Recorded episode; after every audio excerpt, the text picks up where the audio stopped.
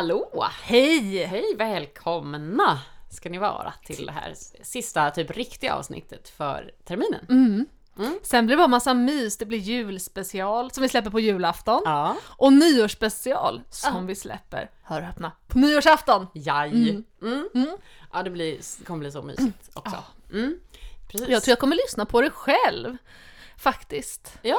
Ja. På julafton kanske. Jag kommer nog inte lyssna på det på julafton. Jag tror jag kommer vara busy. Oh.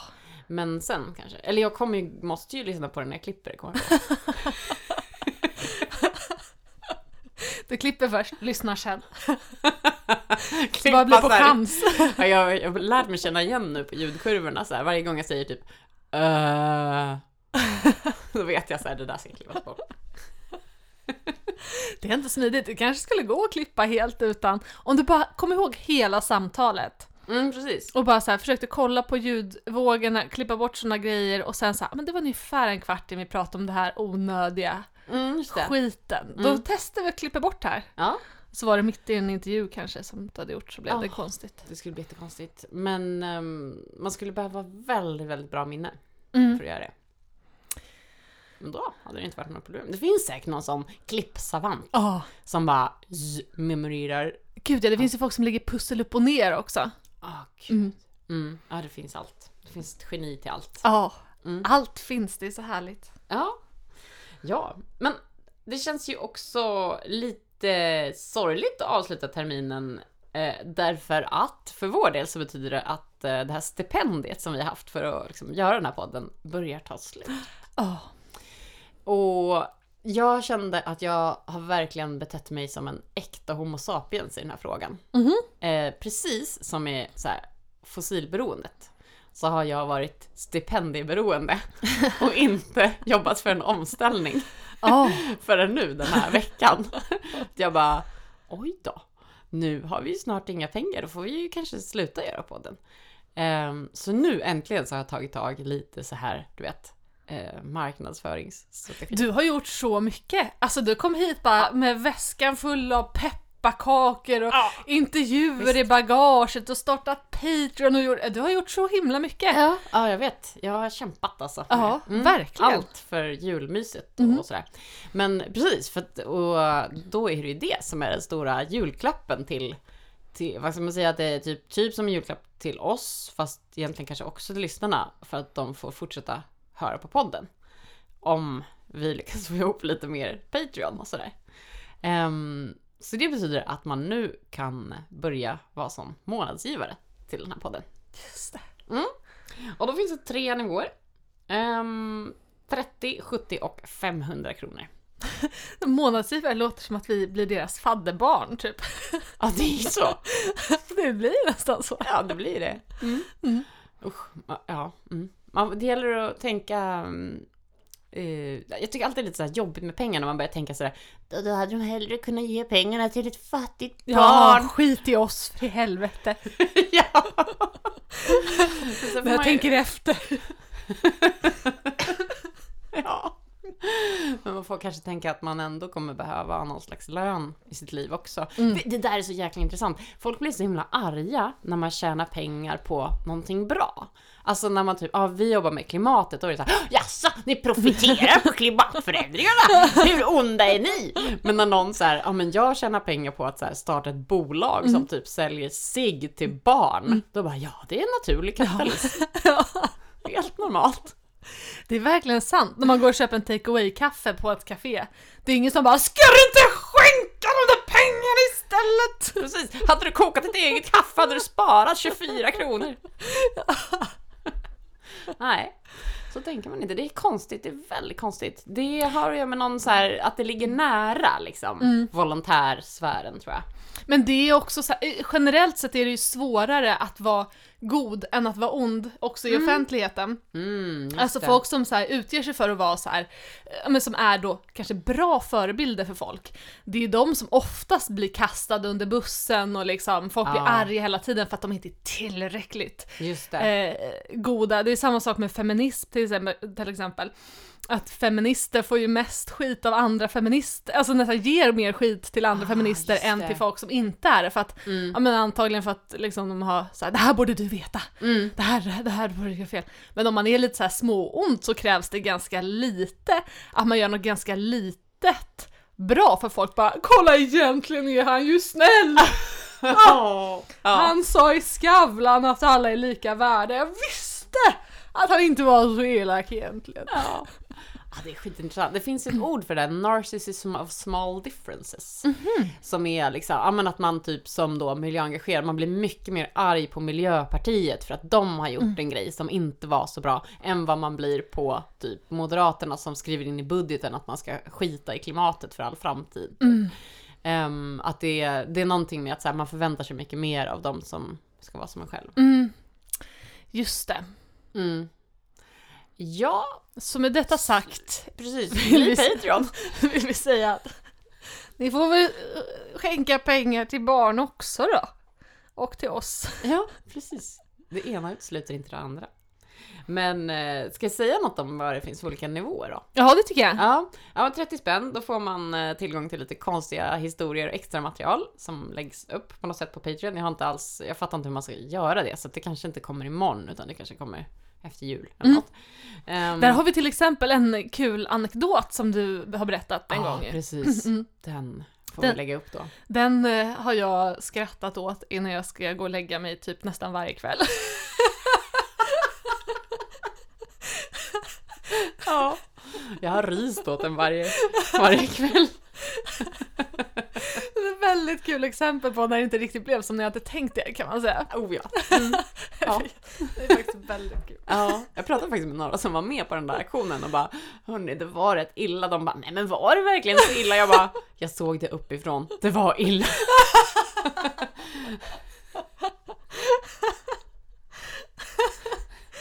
Det är faktiskt jättebra. Ja, ja så det blir en bra teaser. Eh, sen har vi nivå 2 till 70 kronor då. Eh, då är man hamster. Mm. Eh, och då eh, hjälper man oss att fylla våra kinder med mat lite mer. Eh, och då får man, förutom att man får extra materialet såklart, så får man också inbjudan till den här livepoddinspelningen i vår lada. Där vill man vara. Jag tror det. Mm. Mm. Och sen finns det nivå älg, 500 spänn i månaden. Och då får man förutom ovanstående, alltså extra material och livepodd inbjudan, så får man en 30 minuter coaching session med mig online om klimatkänslor. Mm.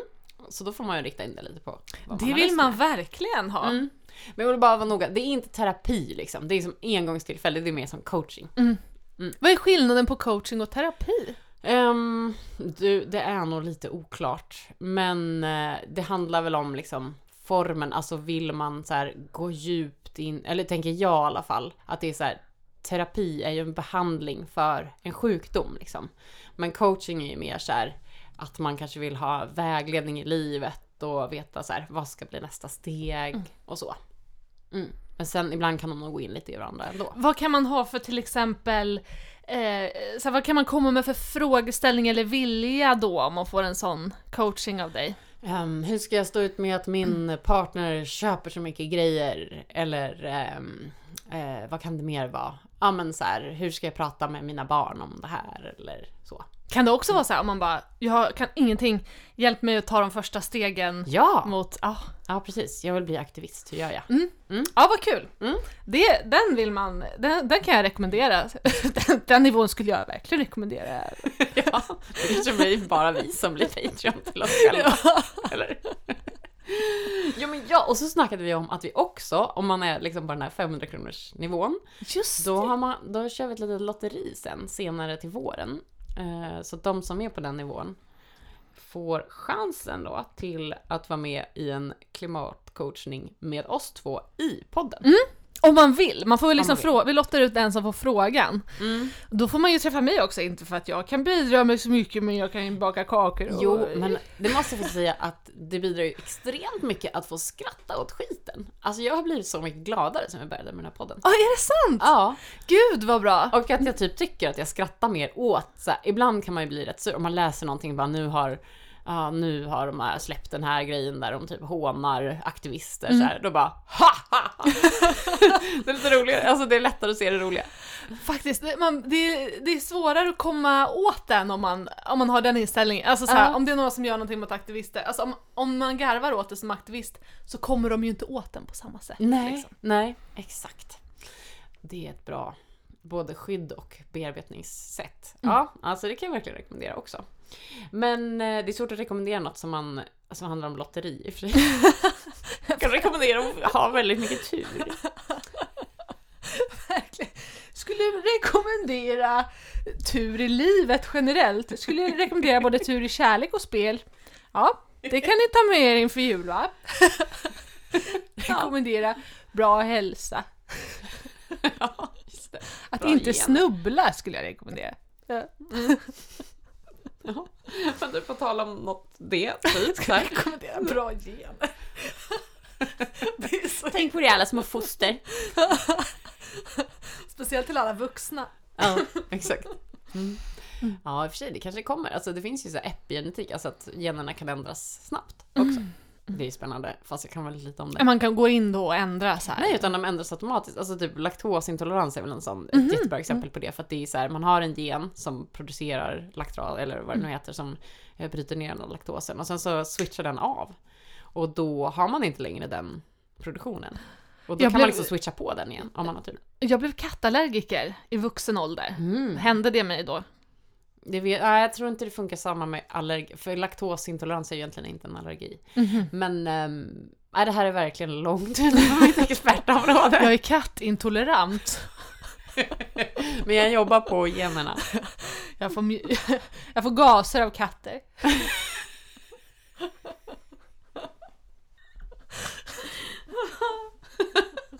Sjukt jobbigt ju. Verkligen, så fort en katt kommer in i ett rum så bara precis. väldigt, eh, lite partytrick också på ett sätt. Ja, fast eh, en eh, stämningssänkare. Mm. Det luktar inte gott. Nej. Mm. Man kan skylla på katten. Ja, Min katt verkligen. kunde fisa jävla fisar alltså. Skyll Som alltid på djuren, tycker jag. Det är mitt andra råd i den här podden. Det är bra. Elins tipslista. Får vi köra sen. Någon som vill ha coaching av mig? Kom in på det här. Jo, det var så här att vi har fått en lyssnarfråga också. Från Denny. Som är så här. Har Elin blivit mer engagerad i klimatet sen ni började podda? Ja, det har jag! Aha. Kul att hon ställer frågan också som att så här, har hon verkligen utvecklats? jag tycker att det står lite till. Men det har jag verkligen. Ja, vill du berätta något? då? Jag har, eh, jag har vågat bli det mer. Mm. Jag hade ju, min em, stora eh, rädsla innan vi började med det här var ju att så här, jag vet inte om jag vill veta så mycket mer för att jag är rädd att jag kommer bli så himla deprimerad om jag sätter mig in i. Alltså jag har generellt sett ganska svårt att typ så här, ehm, alltså gå in i saker som är mörkt om det inte känns som att det finns en lösning, alltså någonting man kan göra. Då, då är hellre så här, då gör jag hellre någonting annat. Ja. ja, jag förstår verkligen det.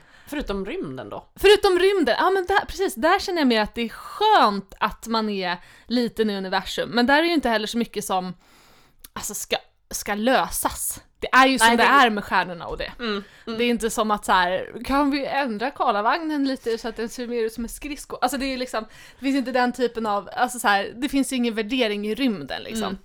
Det är lättare att känna att det finns en värdering i att, att det är lite kris, klimatkris på jorden så att säga. Mm. Jo. Så, så då var jag lite rädd för bara, okej om jag går in här, jag, jag, kommer bli, jag, jag var rädd för att jag skulle bli bitter. Mm. Och jag var rädd för att jag skulle bli så här ehm, dömande också, faktiskt. För den tendensen tycker jag att, alltså det är ganska lätt hänt att om man blir väldigt engagerad i någonting själv, om jag till exempel då återigen jämför med feminismen, som där jag verkligen så här, den resan har jag ju gjort, satt mig in jättemycket i eh, så här, vilka problem finns det, vad finns det för orättvisor och sådär. Eh, så det är den någonstans jag har att jämföra med. Och det som hände mig där var att jag hade en period när jag var ganska arg och bitter på alla som inte såg, Jag var liksom bitter på orättvisor, jag var bitter på folk som jag kände motarbetade en positiv utveckling och blev liksom arg på folk Alltså när man ser även folk i sin närhet, man bara “men gud, du har ju inte fattat någonting”. Mm. Och de känslorna är ganska jobbiga. Så den Ja. rädslan hade jag inför det här också, att så här, ska jag gå in i en till sån process när jag bara här, känner mig som en lite mindre härlig person. Mm. Men, där måste jag säga, och verkligen, verkligen tack vare dig, så har jag, det, jag har liksom kunnat gå in i det här på ett mycket mera icke-dömande och lustfyllt sätt. Och jag tror, alltså framför allt att du i början liksom hjälpte mig med att förstå att det handlar inte om att jag ska börja i perfektion, eh, så här, bli klimatperfektionist eh, perfektionist själv Mm. som jag trodde var liksom första steget. Så när jag kände att men det kan jag släppa, för det hade nog gjort mig bitter. Om jag hade liksom gått och bara så här känt att jag eh, skulle göra allting perfekt själv och, och titta på alla andra som, och bli arga på dem. Mm.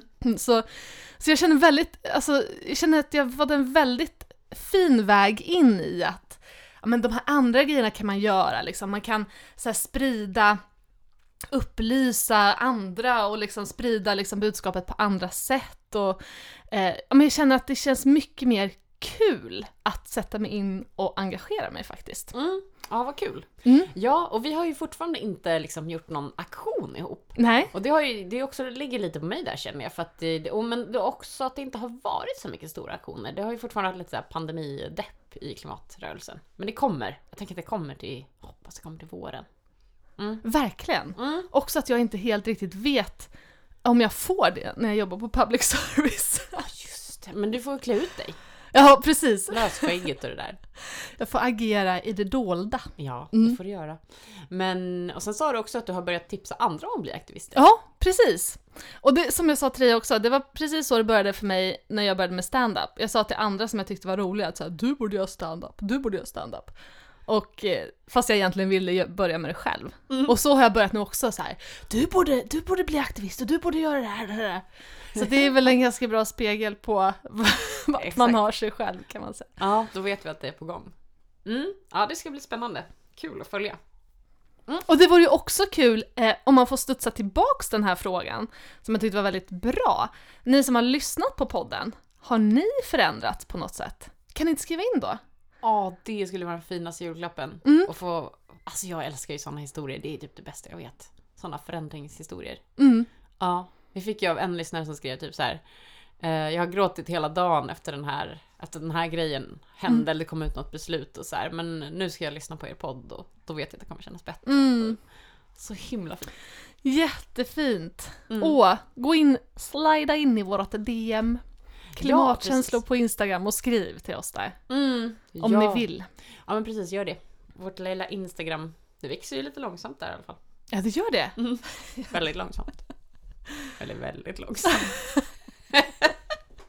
ja, Det Inga snabba förändringar där. nej. Eh, Men det, jag tror det, det är så det brukar vara. Tror jag. Mm.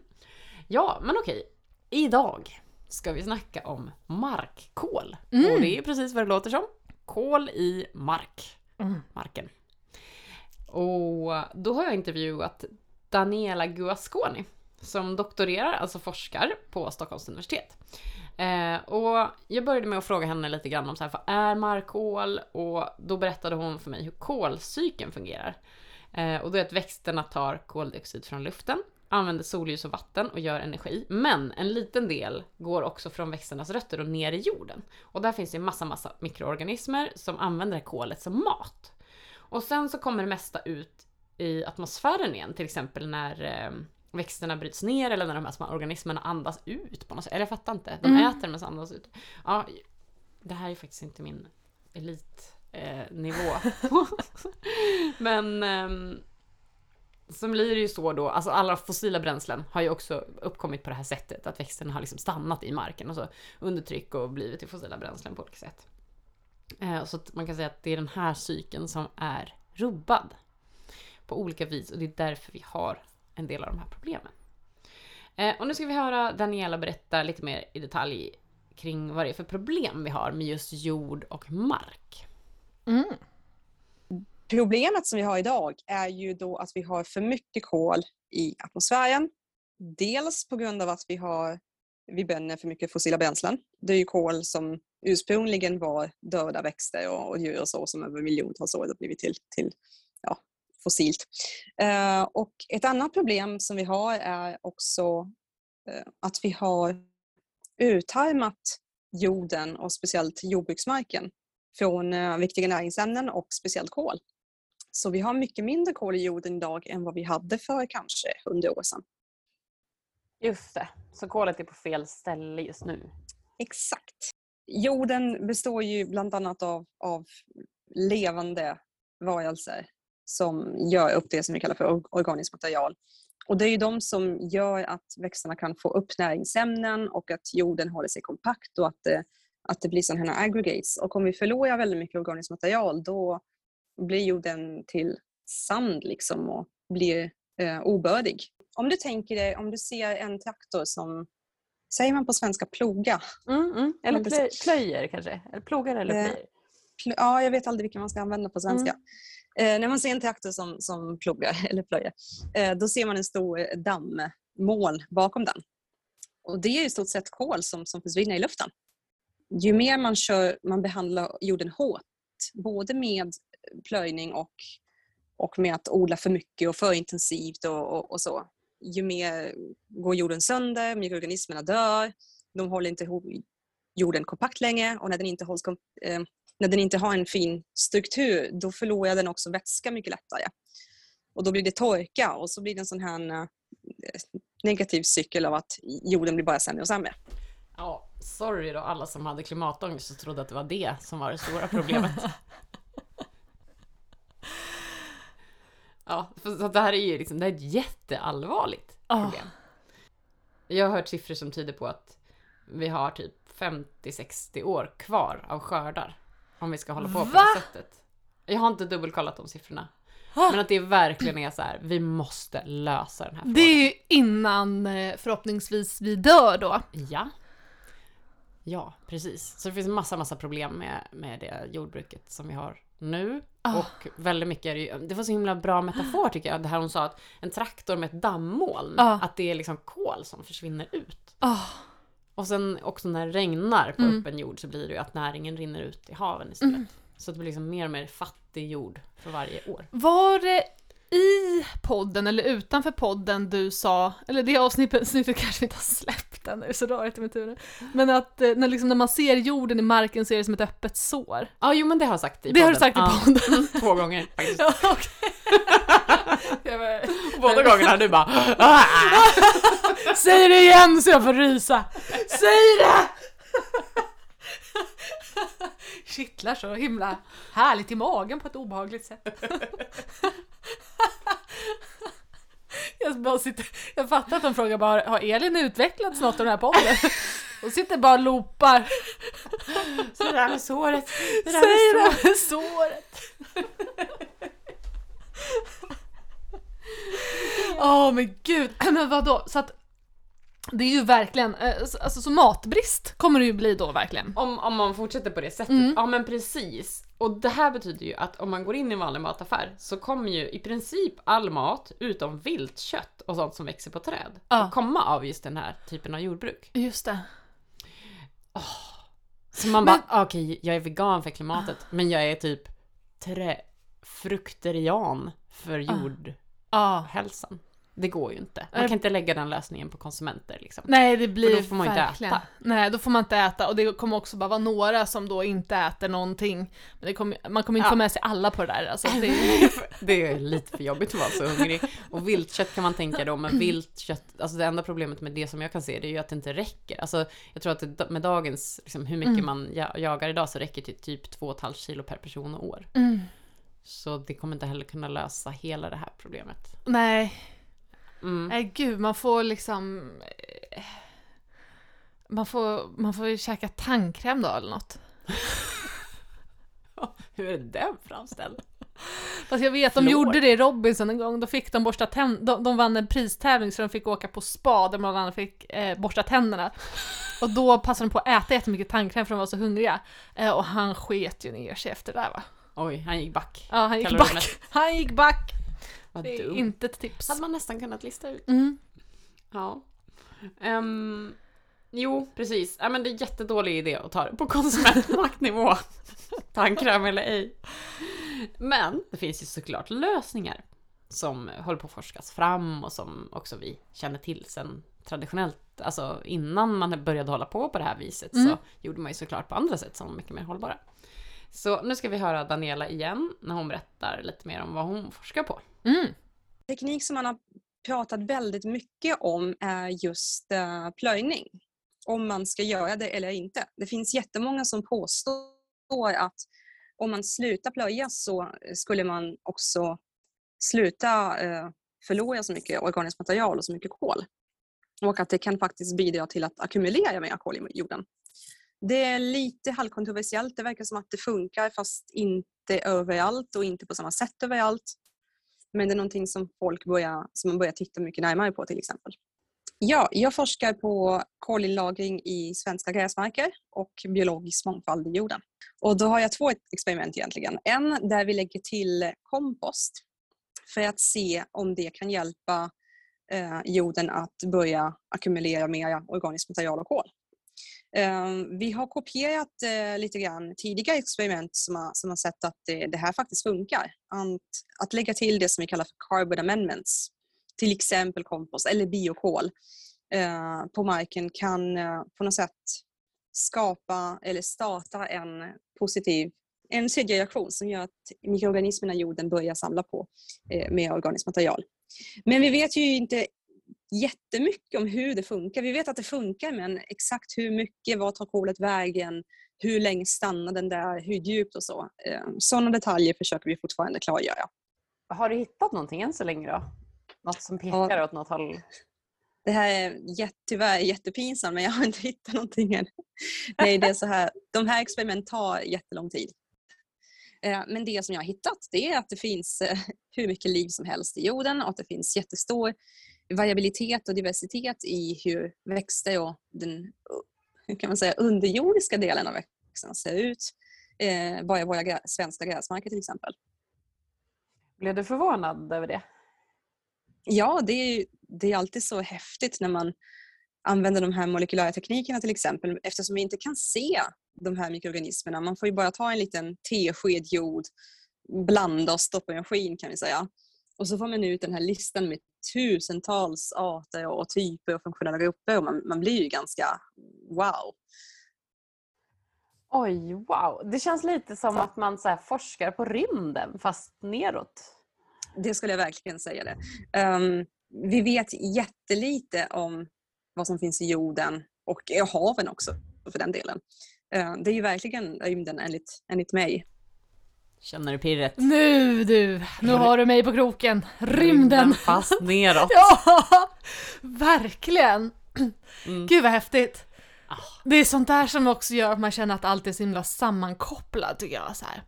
Det finns verkligen, alltså det finns verkligen bara, vi är verkligen bara en del i ett långt, långt led liksom. Det finns saker som är oändligt, oändligt, oändligt mycket större och som bara också oändligt, oändligt mycket mindre och mindre och mindre hela tiden. Mm. Gud vad mm, spännande. Ja, verkligen. Det finn hela den här världen Ja, i, i eh, jorden och marken som vi inte ens känner till. nej. Och det är det hon håller på att liksom göra så att vi får känna till nu då. Ja, precis. Hon och, och många andra forskare också. Mm.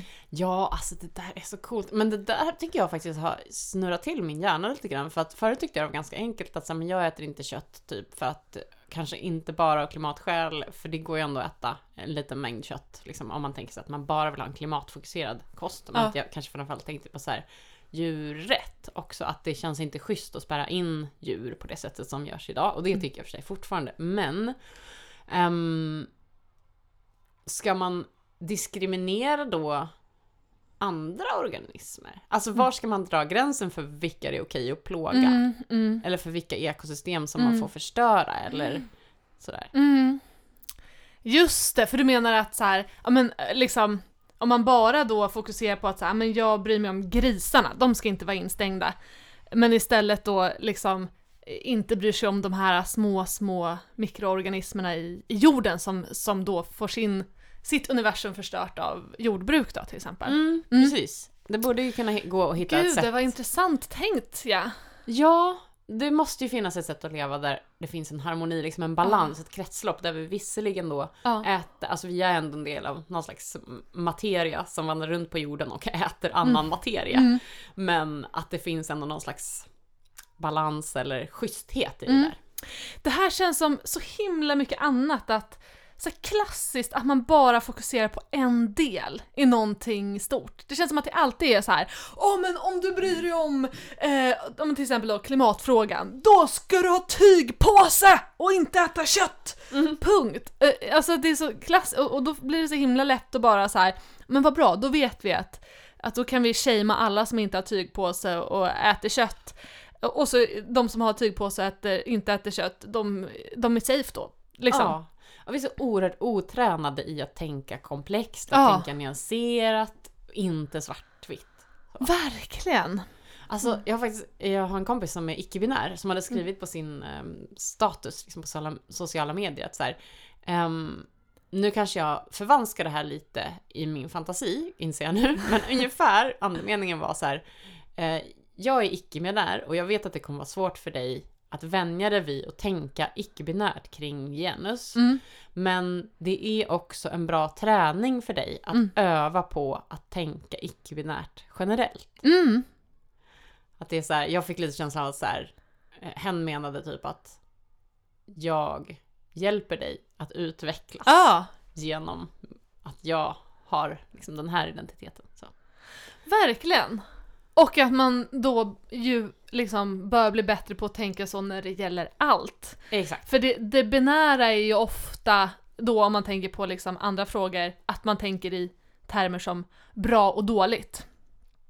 Verkligen. Och sen så, så, så fort varje liten liksom, fråga vill man då direkt vara väldigt snabb med att så här, ska jag sortera in dig i bra eller dåligt? Bra eller dåligt? Där, där, Mm. Eh, och eh, ja, men det blir så himla knas då alltså. För det blir som Ja. att vi liksom, eh, det blir omöjligt att förstå eh, på riktigt. Precis, och det blir, svår, det blir lätt konflikter då ju såklart Mm. också. Mm. Ja, så sådana här grejer när man sen zoomar ut eller så här rymden fast Mm. neråt tycker jag hjälper mig också att inte tänka så binärt. Ja. Man tänker ju ofta också kanske binärt i när det kommer till lösningar. Att man direkt så här, ja men det är den här eller den här lösningen som gäller. Och jag tycker om alla som, som vill ha samma lösning som jag och de som vill ha en annan lösning, nej. Istället för att så här, i proportion till hur lite man då kanske tänker på helheten och eh, liksom att tänka runt det utanför det, så lägger man ganska stor vikt på att så här, ja men, men tänk, tycker du så eller så? Folk vill ju också att man ska tycka saker väldigt, om allt väldigt direkt. Just det, ja men exakt. Och då, eh, det där blir ju väldigt, tycker jag, jättevanligt i klimatfrågan att det är så här, antingen är det typ eh, samhällsförändring eller teknisk utveckling. Mm. Att det blir som att det är så här, naturvetenskap, eh, teknisk utveckling, individnivå, individanpassning. Mm. Det är liksom det ena spåret. Och det andra är så här, samhällsförändring, normer, kanske lagar, aktivism. Så. Och att eh, de sidorna har väl tidigare kanske vuxit fram lite mer parallellt, där den naturvetenskapliga dominerade först. Och nu börjar man väl prata mer om så integration mellan de Mm. två spåren. Mm. Att båda behövs, så vi måste kunna göra allt samtidigt. Ja men verkligen. Det känns också som att det finns en så här indelning i så här, ja men vilk, vem är du? Vilka frågor bryr du dig om? Eh, vilken är din fråga? Eh, ja men då är du klimatet och då, då är det där vi sorterar in det. Ja men på samma sätt som när vi snackade i början om så här, eh, man får skit för att man liksom tjänar pengar på klimatgrejer eller så här, ja men eh, ska, ska, du, eh, ska, du, ska du skänka pengar till ett katthem? Ja, men varför ger du inte till barn istället? Mm. Alltså så här, det. att det är liksom, det, det är ganska, vi är ganska snabba med att, att liksom, ja men välj. Det gäller det, det gäller det, det gäller Jag tror att det är för att det finns en stress över att, jag tror att det här kommer från grund och botten på från att det finns en stress, vi har en inneboende stress, att vi inte förstår exakt hur allt hänger ihop. Alltså rent existentiellt också. Och det finns en liksom stress i att vi lever, vi existerar utan att egentligen veta eh, vad det innebär att vara människa, vad, hur universum fungerar, ens hur andra människor fungerar. Och då för ett sätt att trygga ner sig själv lite så vill vi ha väldigt liksom vi skapar oss så här, en regelbok, formler eh, för att, ja ah, men okej, men då är det så här så här, så här. Så kan jag tro på det, jag kan lita på det och, och då har jag den världsbilden och bra, då kan jag lugn, vara lite, känna mig lite lugnare. Just det. Ja, det finns ju en terapimetod som heter ACT som jag har jobbat en del med. Ah. Och då jobbar man enligt eh, en princip som är så här, kontroll är inte lösningen. Nej. Hur går den metoden till då? Ja men då får man liksom acceptera att det inte går att ha kontroll Mm. över olika saker som man kanske är rädd för och så får man försöka agera utifrån vad som är viktigt i alla fall. Mm. Och det är väldigt, väldigt skönt när man kommer till den punkten när man inser att så här, jag har inte kontroll och det är helt okej. Mm. Då blir man liksom alldeles mjuk. Ja men det är verkligen, gud jag har ett exempel, ett konkret exempel på det här med hur man så här, skapar sig lite eh, kontroll, orealistisk kontroll. Nu blev jag osäker på om jag har berättat det här förut, eh, i så fall förlåt. jag fastnar ju som sagt i mina loopar. Men jag och några kompisar var ute och seglade. Mm. Eh, och eh, så hade vi precis hällt upp liksom varsin kaffekopp, tagit oss varsin bulle, lutat oss tillbaka i solen och vi hade till och med sagt så här: Morgonstund har guld i mun. Och där gick vi på grund! Så hela båten bara "What?" liksom du vet såhär tiltade, vi bara shit det är krissituation. Och jag och min kompis, vi bara ställer oss upp och håller svinhårt tag i vår bulle och kaffekopp, så här, över huvudena nästan. Så man så här, det här ska vi ska inte tappa det här nu liksom. Och så hade vi som tur var en tredje person som var lite mer liksom handlingskraftig och bara släpp bullarna, nu börjar vi ösa typ. så, men det är så ofta så här, man, man tar tag i det lilla man har att ha kontroll över liksom. Och är det en kanelbulle då är det så jävla viktigt att man bara, bara inte bullen blir blöt så Ja. känns det ändå bättre. Jag tänker lite på den här, så här när de Musse Piggs julaftonsfärd där, när det är så här, vem är det som kör egentligen? Det är ju jag som kör. Ni bara körde, så här, seglade på liksom. Jäklar, ja, och då får man panik sen en liten stund senare. Ja. Ja, när man släppt kontrollen. Jo men så, det är dumt, det är tråkigt. När man släpper kontrollen och sen så straffar det sig. ja. Ja, Eller vi tyckte ju att vi hade kontroll, eller jag tror att anledningen till att vi höll så hårt i våra bullar ja. var att det gav en känsla av kontroll. ja. Att så här, här håll, vi håller, eh, allt liksom, det håller på att gå lite åt skogen här. Men vi håller, vi spiller inget kaffe. Just det. Mm. Ja. ja. Ja men du, vi måste fortsätta höra om lite mer eh, Mm. lösningsfokus här på, eh, på tal om då att gå åt skogen eller inte. Mm. Vad finns, finns det något som tyder på då att man skulle kunna liksom lagra in mer kol i jorden genom, med hjälp av kompost eller biokol? Ja, det finns definitivt studier som tyder på det. Man skulle kunna påstå att gräsmarker och jordbruksmark tillsammans har förmodligen större potential för att lagra kol än vad skog har. Och Det här tycker jag är ganska viktigt eftersom man pratar ofta när man, när man pratar om klimatomställning och så att man ska plantera mer träd. Och det är ju sant, träd tar ju upp koldioxid. Men man kanske inte borde plantera träd just överallt. Så frågan är, finns det andra sätt för att lagra kol som gynnar biologisk mångfald eller i alla fall inte är dåliga för den? Och kan det till och med vara bättre i vissa fall? Men eh, hur, alltså, hur stort kan det här bli? Är det liksom att ja, vi kan lagra in eh, en procent av problemet eller hur, vet man någonting om storleksordningen? Ehm, Det är jättesvårt att säga siffror eftersom det beror på hur mycket på, så mycket på hur man räknar dem. Ehm, Men det finns en jätteintressant initiativ som heter 4 per mille som man kan googla på. Det är någon som har räknat ut att om man skulle få all jordbruksmark i världen att lagra 0,4 procent mer kol än vad den gör så skulle man eh, nästan intill offset alla mänsklig CO2-utsläpp. Naturligtvis är det här lite, alltså det är ju en ideell situation och det går inte att göra överallt i världen. Men det här är bara för att ge en idé om att det här är faktiskt stort. Oh, wow, vad glad jag blir. Det lå- det låter också som att det är jättelätt. Kan vi bara fortsätta flyga och köra bil hur mycket som helst? Och bara... Ja, man måste ställa om jordbruket på många, många ställen i världen och det är det som är den stora utmaningen här. Dels är att man ska förstå vad man behöver göra och var och sen så där det ska ställas om så, så krävs en stor omställning. Eh, jättestor satsning. Så det finns väldigt mycket potential i det här med kolinlagring i jorden. Mm, det finns mycket som vi fortfarande ska utforska och man ska inte, man ska inte sopa hur säger man på svenska, ropa hej från solen över bäcken eller så. Eh, man ska vara lite försiktig, men eh, det finns väldigt mycket potential för det. Att gynna jordhälsa, det betyder att säkra eh, mat åt alla bland annat.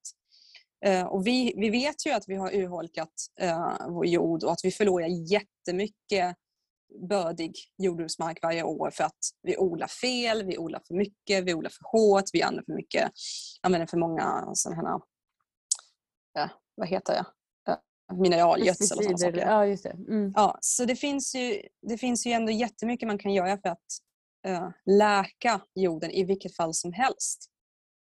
Uh, och för biologiska mångfaldens skull. Så om man sen som ett plus kan också få jättemycket kolinlagring på det så, så blir man ju bara glad.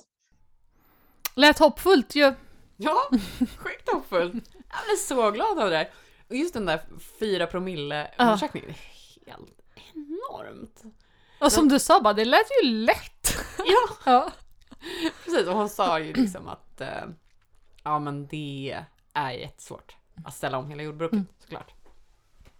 Men ändå att det bara går. Att Mm. tanken att liksom det kanske inte är de här eh, galna norska uppfinningarna som ska suga ut all koldioxid ur atmosfären och pumpa ner den under havsytan igen. Mm. Utan det kanske är sådana här naturliga lösningar som kommer Mm. bli det som hjälper oss i klimatomställningen. Och i jordbruks... Alltså, då gynnar man ju både jordbruket och klimatförändringar på samma gång. Hur mycket pratar man om det här då, i, till exempel på så här eh, klimattoppmötet? Hur stor plats får en jordbruksfrågan då?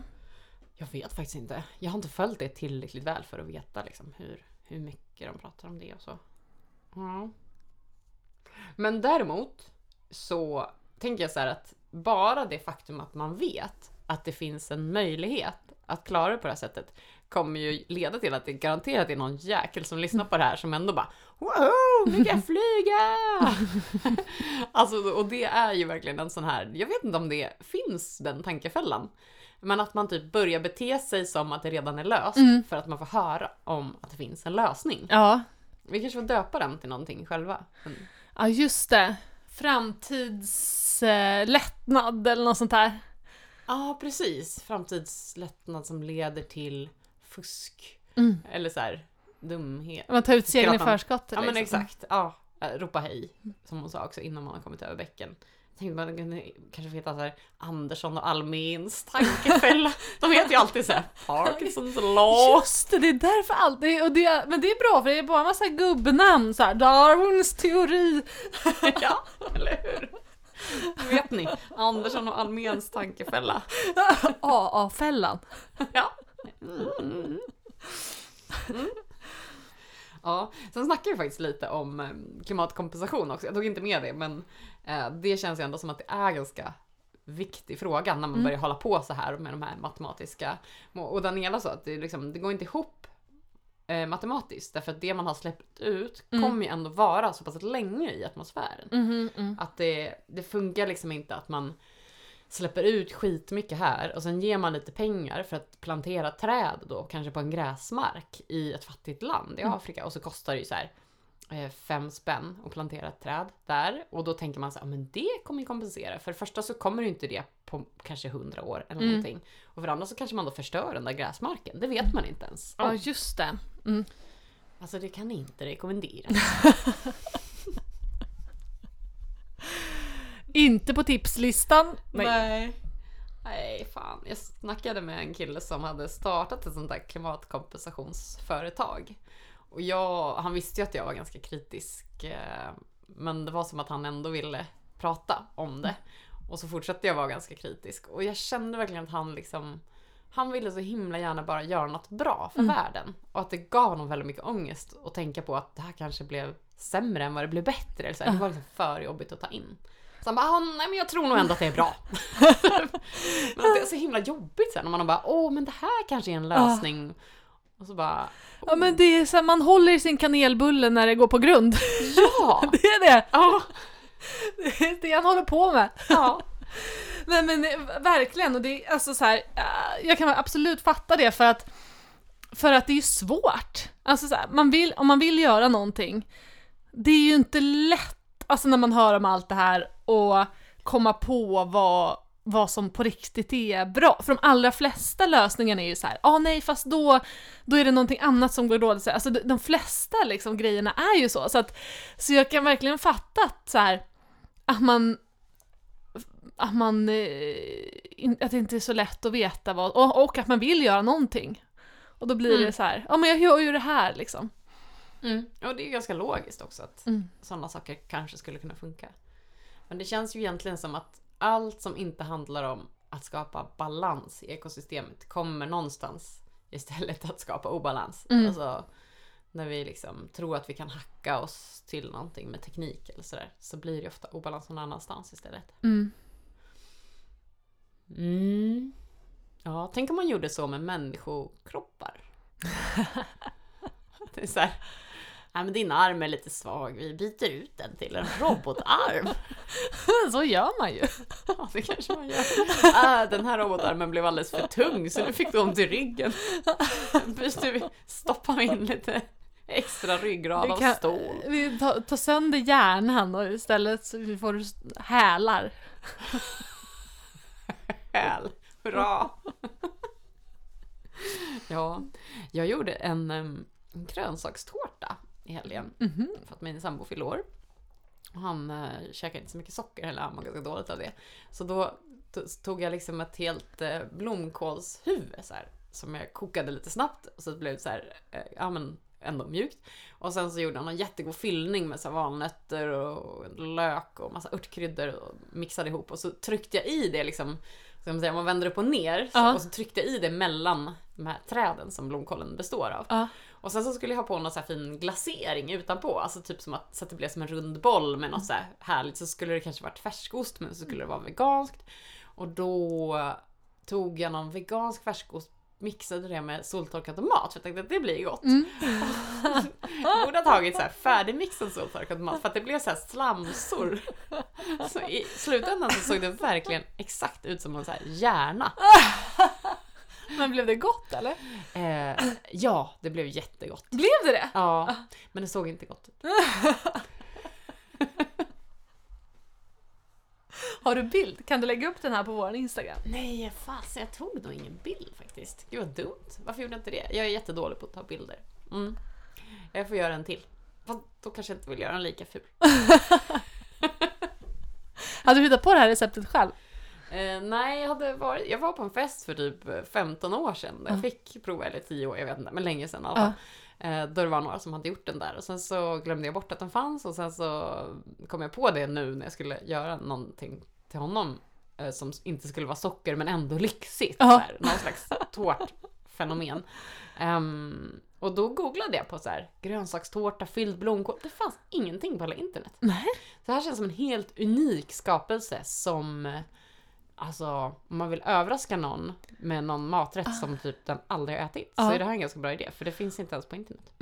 Men så du bara tog det ur minnet då liksom? Eller Ja, på? precis. Jag bara tänkte att så här, man måste väl antagligen fylla den med något gott och sen får man väl ha något på den. Typ. Ja. Bra tips! Ja, Kan, kan du skriva ner ditt recept på våran Instagram? Ja, men det kan jag göra Ja. i alla fall. Mm. Bra, då kan ni gå in och kolla där. Ja. Om ni vill göra något som är så unikt att det inte ens finns på internet och då är det Ja. verkligen unikt. Gå in För- på internet Gå in på internet. och kolla. Mm. Ja, nu kommer det finnas på internet. Ja. Historiskt. Tänk att få vara den första som skriver något på internet om något. Ja. Det kan inte vara vanligt. Nej. Nej, det tror jag inte. Nej. Mm. Ja, okej. Har vi något mer att säga idag?